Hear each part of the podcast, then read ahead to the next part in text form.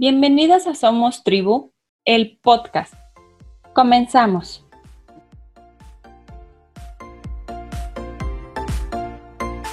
La familia es base de la sociedad y el lugar donde las personas aprenden por vez primera los valores que les guían durante toda su vida. Juan Pablo II.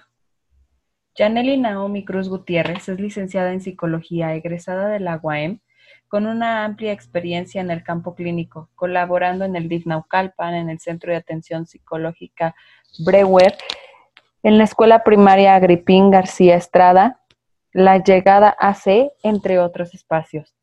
Cuenta con conocimientos en biodescodificación, medicina cuántica, medicina de la conducta, constelaciones familiares y estrategias del cambio e intervención infantil.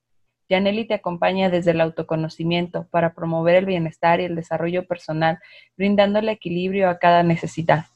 Hoy nos comparte el tema de la importancia de los roles en la familia. Bienvenida, Yaneli.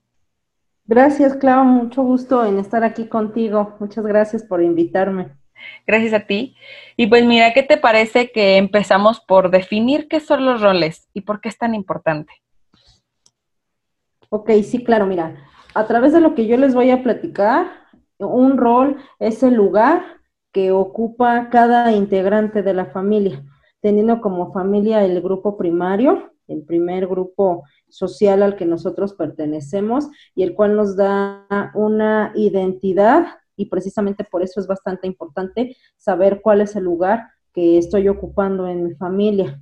Eh, me da seguridad, por supuesto, y es por eso que es bastante importante, sabiendo que la familia, uno de los objetivos es que todos, todos, absolutamente todos los integrantes puedan ir creciendo en todos los ámbitos, desde el personal, laboral, emocional, y es por ese motivo que cada uno necesita tener un rol, o en este caso, como lo voy a explicar en un momento, un lugar en la familia.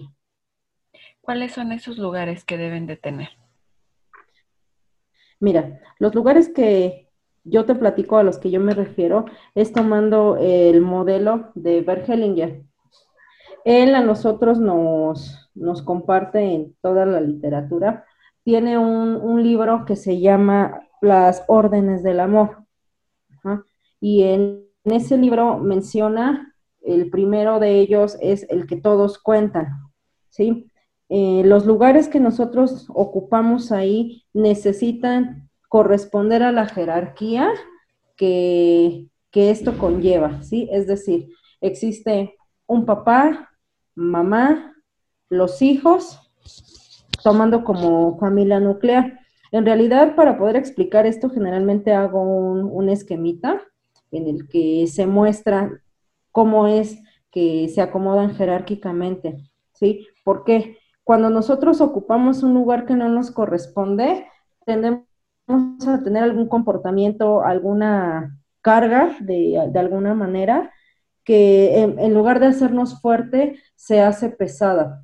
Y entonces es ahí cuando ya consideramos que es una familia disfuncional.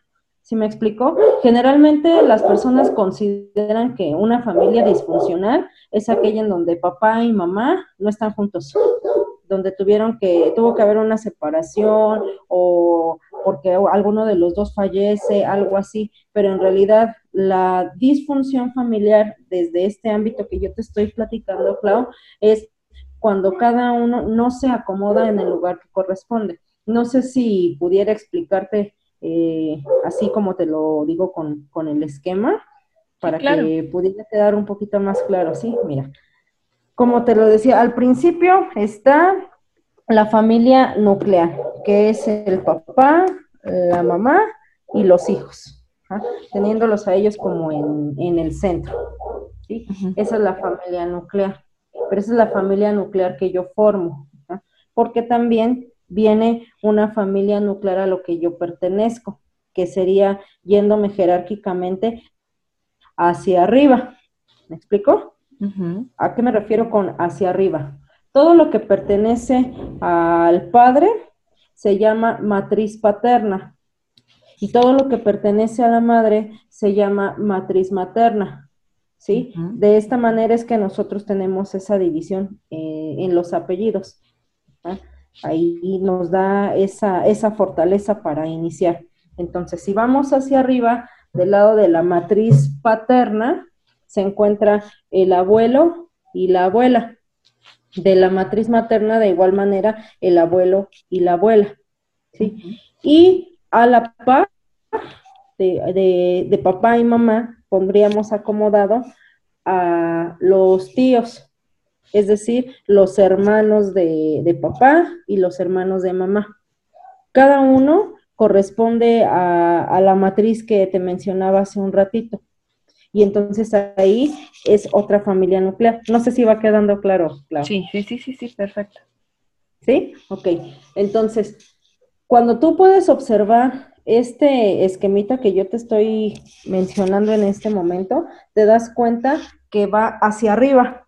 Ah, entonces quedaría abuelo, abuela, tíos, papá, mamá, abuelo, abuelo, tíos, papá, mamá, así, viéndolo de frente.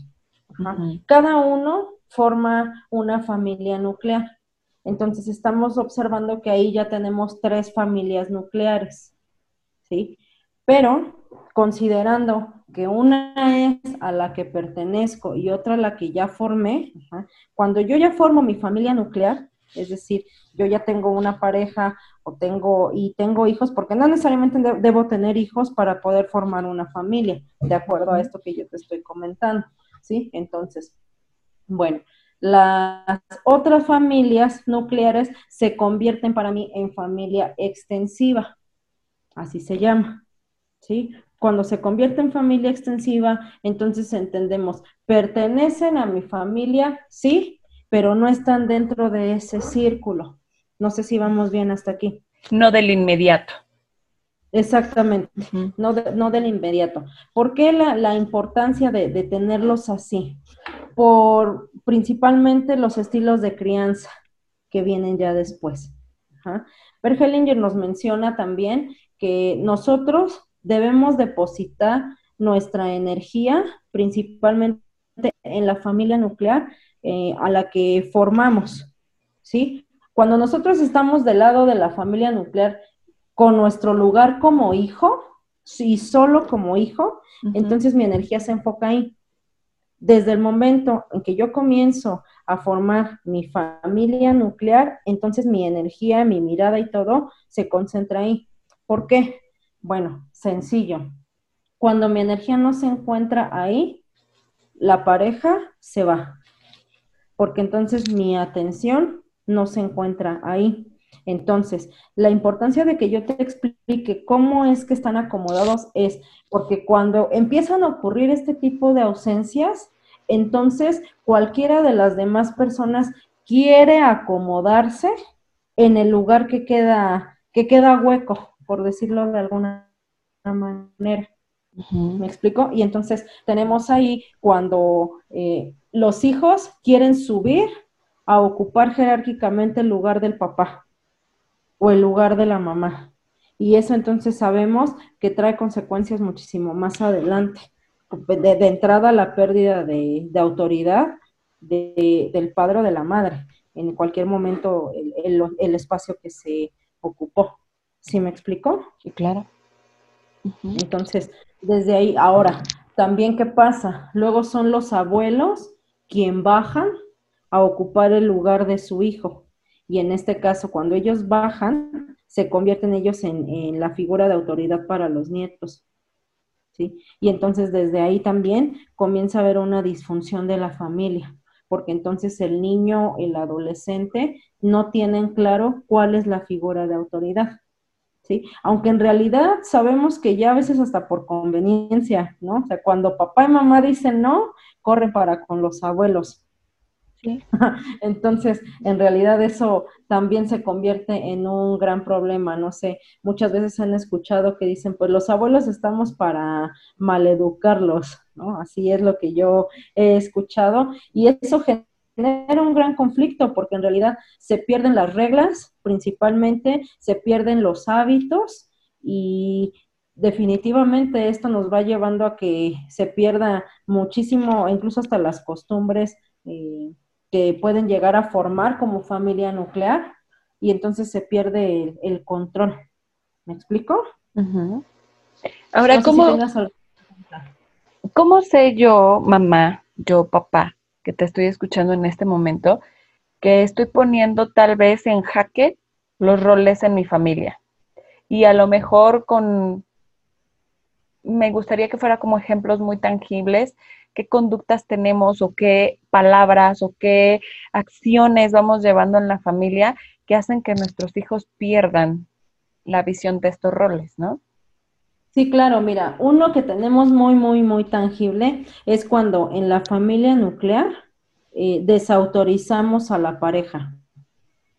Yo hablo de pareja porque no necesariamente tienen que estar casados como tal. Vivimos en un país bastante conservador y sabemos que familia para ellos solamente matrimonio, ¿no? actualmente eh, y afortunadamente para todos se está expandiendo este tipo de familia. Ahorita me quedaba en esos dos tipos de, en esos tipos de familia, sí, pero posterior a lo que te voy a explicar ahorita, voy a integrar los nuevos tipos de familia, como podríamos nombrarlo, y por supuesto que, te lo voy a, decir.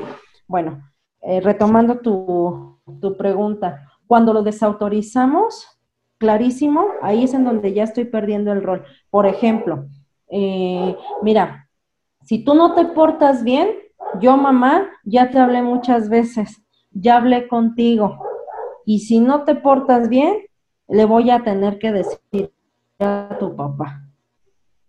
Ahí más que desautorizar a la pareja, me estoy desautorizando yo. claro.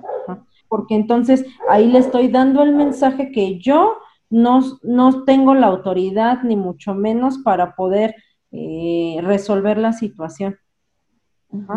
O cualquier cosa que, que, diga, ah, bueno, pues ahorita que llegue tu papá, todo, ahorita que llegue tu papá y ahorita que llegue tu papá, ahí es cuando ya está perdiendo él esa, esa visión, esa autoridad, o viceversa, ¿no? Es que todos los permisos nada más los doy yo, los doy yo como papá.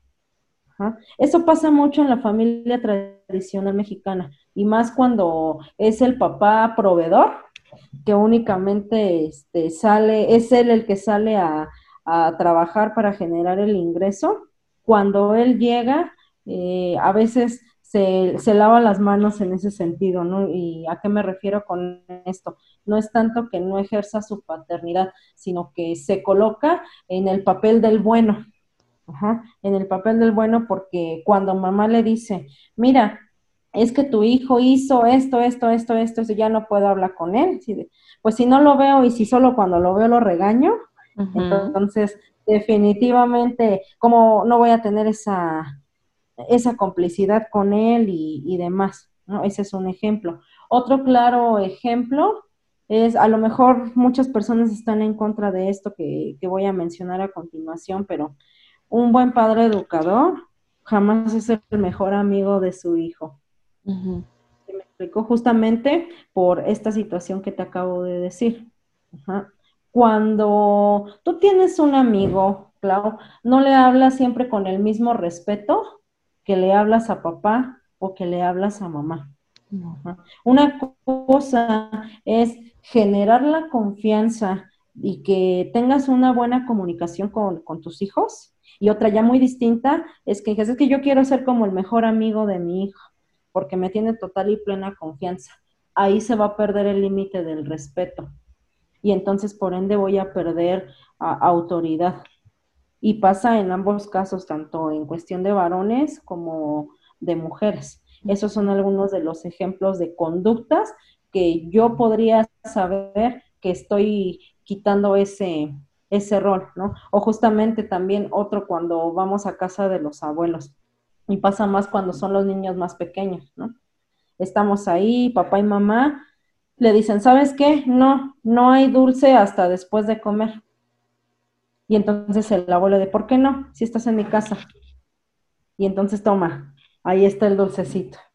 Y la, eso es algo bastante complicado. ¿Hay solución? Sí, siempre y cuando nosotros podamos explicarle a los chicos y a, nuestros padres definitivamente, ¿no? Porque necesitan comprender que ahora el turno de educar, el turno de llevar la batuta es de nosotros, de mi familia nuclear.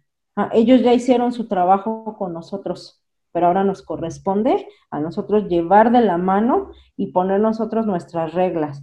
funciona bastante. Cuando les dices, ellos saben distinguir bastante bien las reglas. A ver, estamos en casa de los abuelos y en casa de los abuelos son sus reglas, pero aquí en mi casa es algo completamente diferente. Siempre y cuando nosotros tengamos esa claridad con ellos, entonces lo van a comprender. Pero es lo que sucede cuando nos damos cuenta que un rol no está bien ya, ya bien establecida la, la jerarquía. Claro. Oye, Yaneli, ¿qué pasa cuando los papás o las mamás les dicen a sus hijos papi, mami? ¿Cómo? No, entendí tu pregunta. De cariño. Oye, papi, oye, mami. Ah, el papá al hijo. Sí. No pasa absolutamente nada. Mira, en realidad es una forma de demostrar afecto, nada más. Repito, las acciones hablan más que las palabras. ¿Sí? Un hijo puede no escucharte, pero siempre te está viendo, definitivamente. Ajá. Entonces, quizá nosotros a veces estamos bastante casados con esto de que el complejo de Edipo y, Electra diciendo que papi, mami y demás. No, eso ya no depende, no, vamos, no es un determinante para decir que estás confundiendo un rol. Lo importante es que ellos sepan que es una manera de cariño. De igual manera, cuando es de, en orden jerárquico de abajo hacia arriba, porque generalmente, y más en nuestro país, ocurre los nietos le dicen a los abuelos papá y mamá.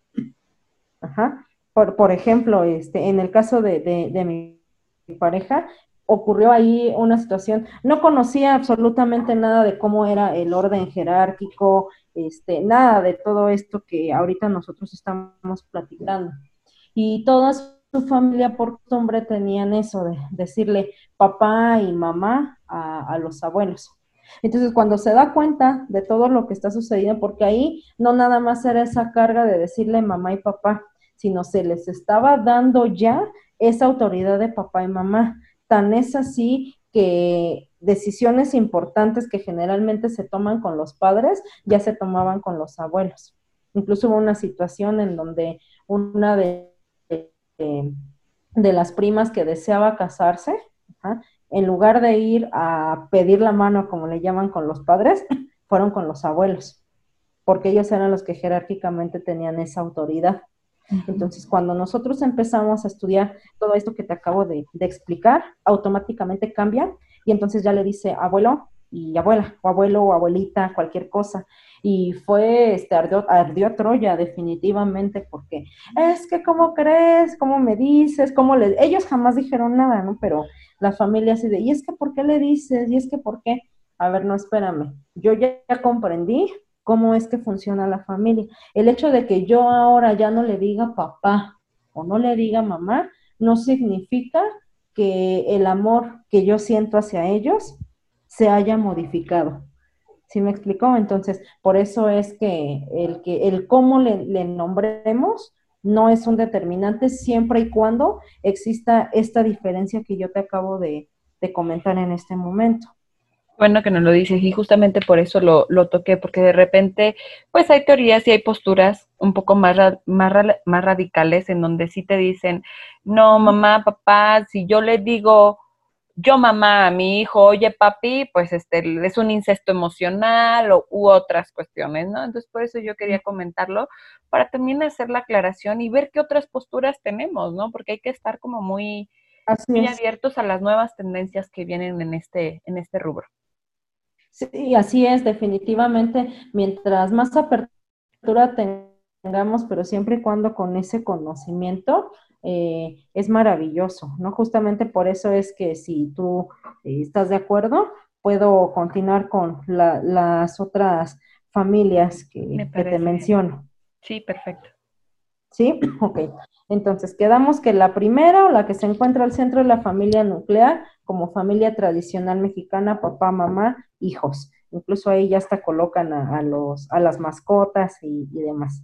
Una vez que yo ya tengo pareja, ya es una familia nuclear, independiente. Mi energía se encuentra ahí. Las otras se convierten en familia extensiva. ¿Cierto? Vamos a la siguiente. ¿Qué pasa con estas nuevas familias que se integran por la mamá, su nueva pareja y sus hijos?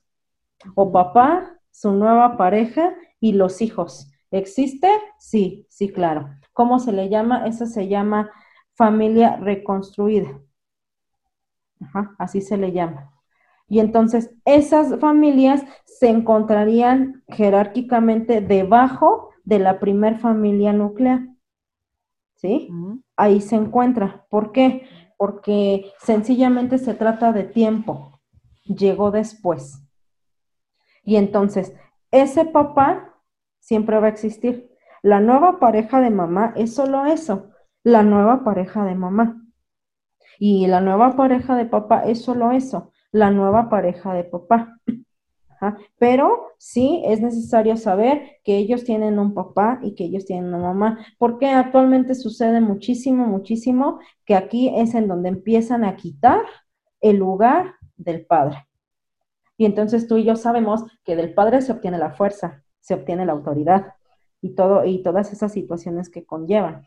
Entonces la pregunta sería, bueno, pero ¿qué hago si el papá se fue o el papá falleció o, yo lo maté, ¿no? Lo maté desde el día en que decidió dejarme y demás. Entonces, eh, no, en realidad se le respeta siempre ese, ese lugar que existe, ¿sí? De igual manera, si mi hijo o mi hija, mis hijos se sienten cómodos llamándole padre a esa nueva pareja, llamándole madre a esa nueva pareja, adelante. Siempre y cuando sepan que sí tienen un papá y que sí tienen una mamá. Porque biológicamente sabemos que todo mundo lo tenemos. ¿ah? Porque de otra manera no sería posible nuestra existencia sin, la intervención de un, un papá y una mamá. Para eso yo o, bueno, he, aprendido a adoptar esta, esta postura para poder explicarlo mejor. Le llamo eh, el papá y la mamá de corazón.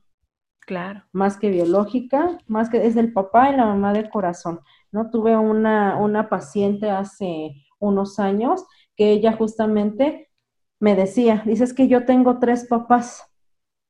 Le decía, ok, explícame por qué tienes tres papás. Dices que tengo un papá que me dio la vida, uno que me dio el apellido y otro el que me está cuidando. Decía, órale, pues adelante. Y ella a los tres los reconocía y está bastante bien. Entonces yo les, fue cuando yo le acomodé para apoyarle. Y finalmente no es una mentira, es una realidad y es bastante saludable que a los tres le haya dado el lugar. Claro, tienes un padre biológico, que es el que te dio la vida. Un padre legal, que es el que te dio el apellido, y este tercero es el padre de corazón, que es el que te está educando, que es el que está apoyando, el que con el que decidió tu mamá estar compartiendo su vida, porque es eso, la decisión es de los adultos. ¿Me explico? Este es otro tipo de conducta que yo te menciono que cuando está uno de las familias, de, los padres ausente, el hijo a veces quiere subir. no, mamá, no tengas novio. No, papá, ya no tengas novia. Eh, no, ¿por qué? Este, si a mí me tienes y demás, definitivamente es mostrarles que yo soy el grande, yo soy el adulto y el amor que yo tengo, exactamente, yo me hago cargo, el amor que yo tengo para ti, hijo, para ti, hija, es independiente. La, la situación que haya sucedido entre papá y mamá es de nosotros, es de nosotros los adultos. Entonces, ¿tienes una familia? Sí, sí la tienes y hasta tienes dos. Tienes la familia nuclear porque está tu padre y mamá, que somos el equipo, que es lo que saludablemente necesitan ser. Como padres un equipo, por eso están en igualdad de jerarquía. Y ahora contamos con esta familia ensamblada o reconstruida, así se le llama, ensamblada o reconstruida. ¿Vamos bien hasta aquí, Clau? Vamos muy bien. ¿sí? Y bueno, otra, otra familia que también ahora es un, nuevo estilo de vida, las familias homoparentales. ¿Quiénes son las familias homoparentales? Dos papás o dos mamás con los hijos. Y de igual manera se convierten en una familia nuclear. Esta familia se puede acomodar en cualquiera, pudiera ser el centro. Las otras que sí están abajo es por la cuestión del tiempo que te acabo de decir. Llegó después pero cuando se decide formar una familia homoparental es como cualquier otra. De igual manera, eh, van a tener un padre biológico y una madre biológica. Y la historia es exactamente la misma como si fuera una familia ensamblada, como pasa con las personas que son adoptadas, ¿no? En, esta situación, de igual manera también tienen una, familia biológica. Esta es la, la, postura de la que yo te platico, en la que pues se integran a todos, a todos para que justamente tengas una identidad y la identidad, tú sabes que te da muchísima seguridad para pararte frente al mundo. Saber de dónde vienes, saber quién eres, quién es tu familia y justamente, ¿no? E, el, comprender nosotros como adultos que nuestras decisiones influyen muchísimo en los, en los pequeños. Mientras yo no le haga daño a nadie, adelante. Pero, ¿por qué te hago tanto énfasis en esto, Clau? En que son mis decisiones. Porque sucede también que cuando quitan esta jerarquía, es las familias ensambladas o reconstruidas, ¿no? Es que ese señor no, ya no es tu papá. Y ahora quiero que a él le digas papá. Y a fuerza le quiere decir papá. Y luego, si el, el padre biológico tiene contacto con él y él tiene otro hijo con, su nueva pareja, este automáticamente se convierte en hermano. No, no hay este, como le llamamos socialmente, el medio hermano. O sea, medio hermano porque solo nace de un solo padre, bueno, lo, lo compramos de esa manera. Pero la misma validez tiene un hijo que es del mismo padre como un hijo que es de misma mamá. ¿Me explico? Porque luego así, así socialmente lo dicen. Nada más tus hermanos, solo los que nacieron del vientre de tu madre. Entonces, se convierte en un acto egoísta y por ende ellos empiezan a perder eh, la autoridad y al niño se le causa un problema, un problema severo porque entonces ya no tiene él, más bien le dan a que tome partido, ¿sí me explico? entre uno u otro. La lealtad que tiene hacia su papá y hacia su mamá es, es, bastante y por derecho le corresponde amarlos a ambos. ¿sí? Entonces, estos, estos hermanos sí se incluyen en la familia. Para ellos, en dado caso, sería eh, los que nacen ya en familia ensamblada, para ellos no es su familia ensamblada, es su familia nuclear, porque es papá y mamá. Y los otros también son sus hermanos y son los hermanos mayores, porque jerárquicamente llegaron antes. Eso es una jerarquía en cuanto a la, desde esta perspectiva de, de que, nos menciona, ¿no? Todos cuentan y todos tienen un lugar especial, un buen lugar en el corazón, un buen lugar en, en la familia, para que justamente cada quien pueda ir viviendo su rol, cada quien pueda ir viviendo su propia historia. ¿Sí me explico, Clau? Sí, súper. La verdad es que está muy enriquecedor todo esto y esta perspectiva de Bert Hellinger es como muy nutrida, ¿no? Y muy también tocando estas, estas fibras sensibles y realidades que están en este momento, ¿no? Sí, sí, definitivamente es algo que, que, se encuentra muy latente y fíjate que esta, este esquemita que yo te, estoy presentando lo, lo, empezamos a diseñar para poder explicar mejor, principalmente a los más pequeños de la casa, ¿no? porque ellos así me, me decían, es que no, pues yo, yo no tengo familia, ¿no? Y principalmente, como dices, estas vibras, estas fibras tan, este, tan sensibles como son las nuevas familias, ¿no? Nos encontramos muchos chicos en los que lamentablemente son los, los mismos papás quien les obligan a llamarlo de tal manera. E incluso como, como pareja a veces no te puedes llegar a sentir incómodo. Es decir, no, pues es que no es mi hijo, no es mi hija. Con que me llame por mi nombre es, suficiente, o sea, hay un respeto. Principalmente también en las familias sabemos que existen los valores universales y principalmente el respeto. ¿no? Y parte del respeto es esto que yo te, te acabo de comentar, el saber cómo se sienten cómodos, siempre y cuando respetando esta, esta jerarquía. Cuando los padres, en este caso, ocupan el lugar de los hijos para querer educar a, los nietos o, tener ese, ese poder, ¿ya? Porque se convierte en una guerra de poder. Eh, vamos a crear entonces, eh, le llamo yo, adultos incapacitados.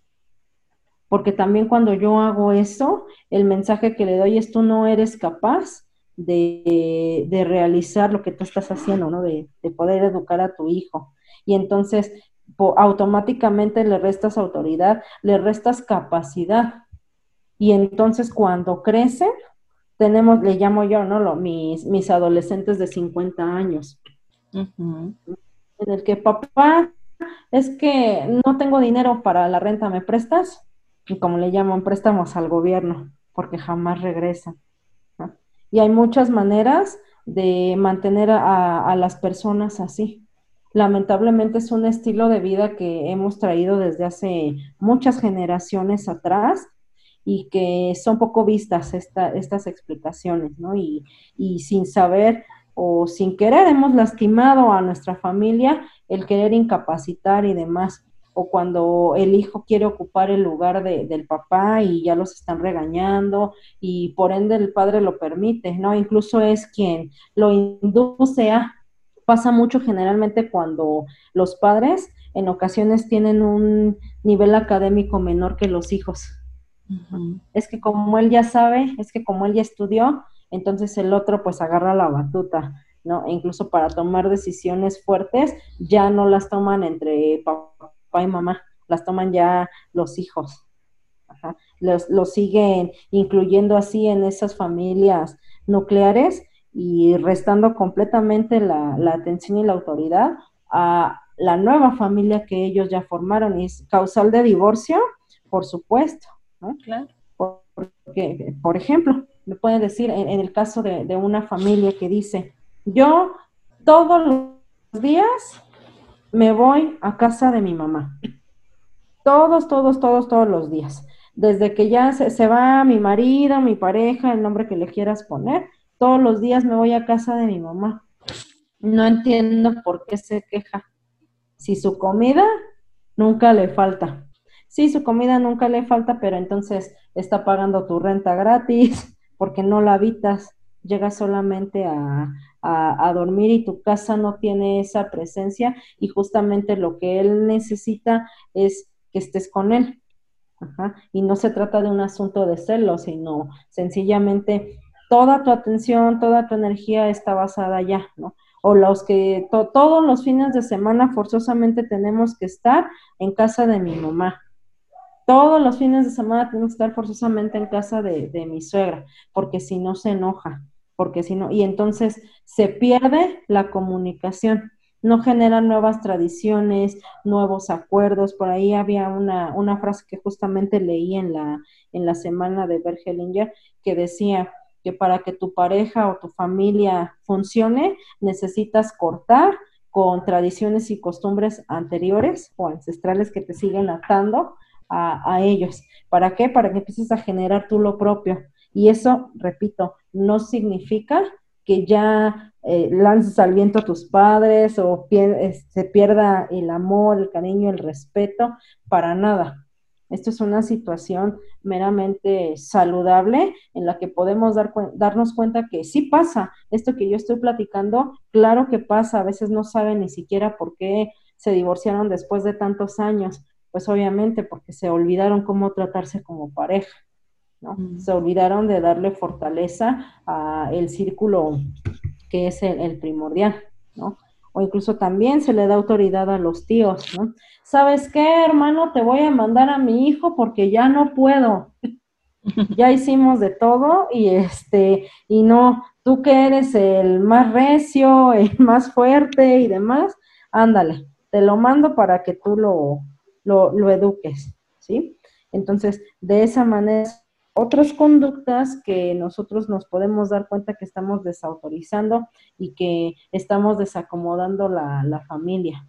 ¿sí? Aparentemente, claro, cuando hablamos de familia creemos que es algo muy fácil, algo que ya sabemos, ¿no? Ay, es el papá, la mamá, y ya sabemos que, este, o sea, más que el rol como tal de qué tiene que hacer cada uno, del qué tiene que hacer el papá, qué tiene que hacer la mamá y qué tiene que hacer el hijo, es más que nada ¿cómo es que estoy ocupando ese rol? ¿En realidad soy solo el hijo?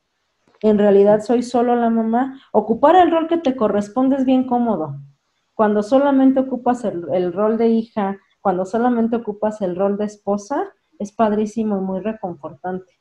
Porque si no, la ansiedad te genera, que, te genera el querer cubrir todo, es una carga inmensamente pesada. ¿Sí me explico? ¿Qué opinas, Clau? Híjole, la verdad es que pues me haces pensar muchas cosas, ¿no? Como mamá, como muchas situaciones. Yo te puedo decir que como mamá en algún momento también escuché del lado de mi mamá, pues yo soy su abuela y yo mal educo.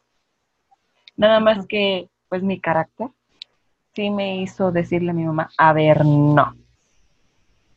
Mis reglas, mi familia. Yo ya seguí las tuyas en su momento, ¿no? Ahora son las mías. Entonces, yo sé, yo sé que hay familias diferentes y que hay caracteres diferentes y que habrá personas que seguramente en este momento están pensando, ¿cómo le digo a mi papá que no? ¿Verdad? Este, sí, claro. Y, y es solamente eso, decir, no, a ver, así no funciona. Desde, yo me empeñé mucho en, en, el caso con mi hija de tu abuela, no eres mamá, no eres mamá Rubí, no, eres mi abuela, ¿no? este, mi bisabuela, mi tío. Y yo me empeñé mucho en esos roles, porque para mí sí son importantes claro que, también la constitución emocional de mamá y de papá son los que van a dar esta fuerza a la familia, ¿no? Al núcleo. Por supuesto. Sí, sí, completamente de acuerdo contigo, Clau. Y como tú dices, los que nos están escuchando, de, ¿y ahora cómo le digo que no? O ahora qué hago, ¿no? O sea, si, si no tengo, este, ¿qué tal si le falta el respeto, no, no es una falta de respeto. Justamente por eso es que yo les mencionaba el, el plan B, ¿no? Cuando nosotros tenemos, la fuerza viene de adentro.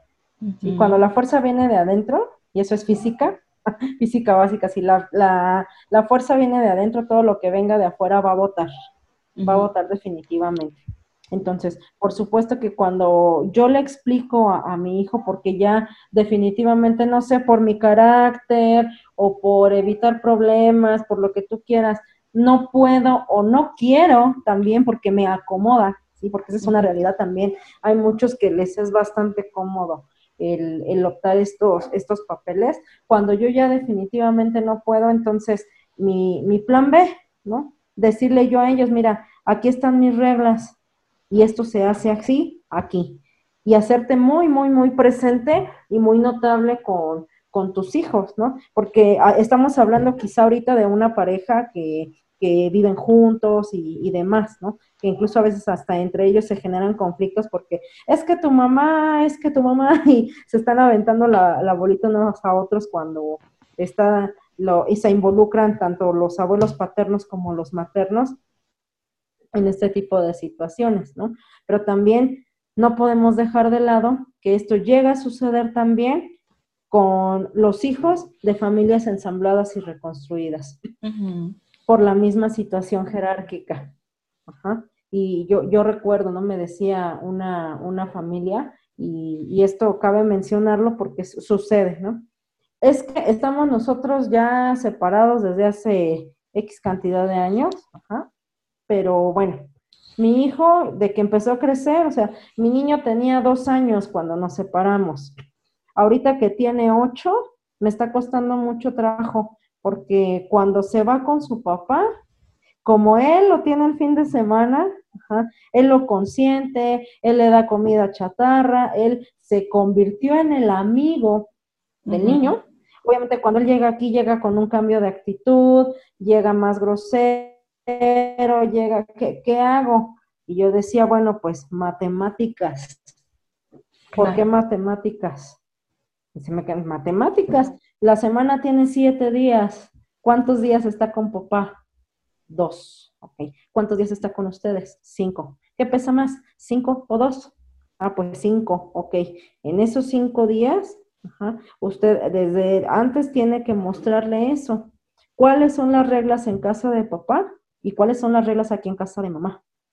Si ya no puede ponerse de acuerdo con ese equipo, Bueno, pues entonces ese es el plan B. El plan B es trabajarlo yo desde adentro, desde mi trinchera, con mi hijo y dejarle las reglas bastante claras.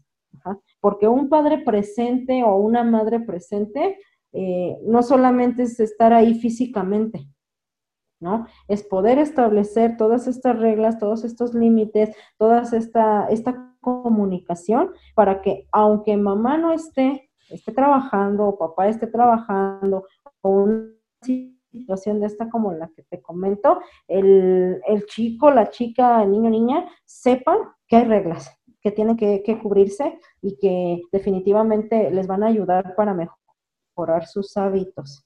Y entonces así fortalecemos el rol que nosotros tenemos en la, en la familia. ¿sí? Obviamente hay diferentes teorías, diferentes corrientes, pero desde esta que yo te lo estoy platicando, así es como, como funciona, ¿no? Dándole siempre ese, ese lugar a papá y a mamá, reconociendo que yo soy la adulta, yo soy la grande, yo me hago cargo y que lo que sucedió nada tiene que ver con, con mis hijos definitivamente, ¿no? Para no, no desautorizar y que obviamente ellos puedan crecer con ese orden, esa disciplina, puedan tener un buen trabajo, puedan tener una buena relación con el dinero, porque ambos, tú sabes que nos aportan este tipo de, situaciones. ¿Sí me explico? Así es, abundancia, dinero, prosperidad. No, yo creo que todo ha sido muy, muy claro, Naomi y que de este tema podríamos continuar hablando, ¿no? Pero también es importante que esta semilla que hoy estás sembrando, pues quede como tal, como una semilla que nos lleve a nosotros como papás a cuestionarnos desde una mirada no flageladora, sino desde una mirada constructiva en qué está sucediendo en mi hogar, qué tan certera está siendo las decisiones que estamos tomando, hacia, hacia qué rumbo nos va a dirigir. Y si no es el rumbo que deseo, cambiarlo y buscar ayuda. Y me gustaría justamente que nos dejaras tus datos, tus redes sociales, dónde te pueden encontrar para alguna sesión. Sé que estás dando sesiones online y sesiones presenciales. Entonces, déjanos tus datos. Sí, claro, pues mira, en, la red social, nada más cuenta ahorita con el Facebook y WhatsApp. En, en, Facebook me encuentran así con el nombre completo, Janely Naomi Cruz Gutiérrez. Está mi página así se llama Atención Psicológica en Facebook. Y bueno, el WhatsApp 55 1330 5374. Ahí estoy para lo que ustedes necesiten, si hay alguna duda, algún comentario, y pues obviamente para poder aportar y siempre sumando. Muchas gracias. Y por último, me gustaría hacerte dos preguntas que son con las que cierro normalmente estos episodios. ¿Te parece? Sí, claro que sí. Pues primero me gustaría que nos recomendaras un libro. Ok, un libro que a mí particularmente me ha marcado mucho, quizá por la cuestión de libertad y demás, es un libro que se llama No sin mi hija, de Betty McMoody. Es una mujer estadounidense que hace vida en pareja con un, un turco. Entonces la historia está ahí bastante interesante, de, entrada las diferentes culturas y parte también de lo que estamos comentando ahorita, ¿no? Cómo se educa desde esta perspectiva de diferentes culturas. Entonces me estaría muy padre que pudieran revisar ese, ese libro. Muchas gracias. Y por último, una frase o mantra que te acompañe. Ok, mira, en este momento se me ocurren dos. Uno, y a raíz de justamente todo lo que he conocido con relación a esto, es el que todos cuentan. Esa es una frase, todos cuentan. Y para integrar al, excluido. Y el otro que se me viene a la mente ahorita es cuando tú le dices no al papá o la mamá de tu hijo, es decirle no también a tu hijo esas dos. Muchas gracias. Estas dos son las que quisiera compartir con ustedes. Muchas gracias, Janely. Eh, este es un espacio abierto para todos y espero que no sea ni la primera ni la única ni la única vez que estés con nosotros, que sean muchas más. Claro que sí, claro que sí, Clau, muchas gracias a ti por la invitación y gracias a todos porque se van a dar el tiempo de, de escuchar y por supuesto de aprender. Muchas gracias. Esto es Somos Tribu, Nutrir desde el alma. Mi nombre es Claudia Robles.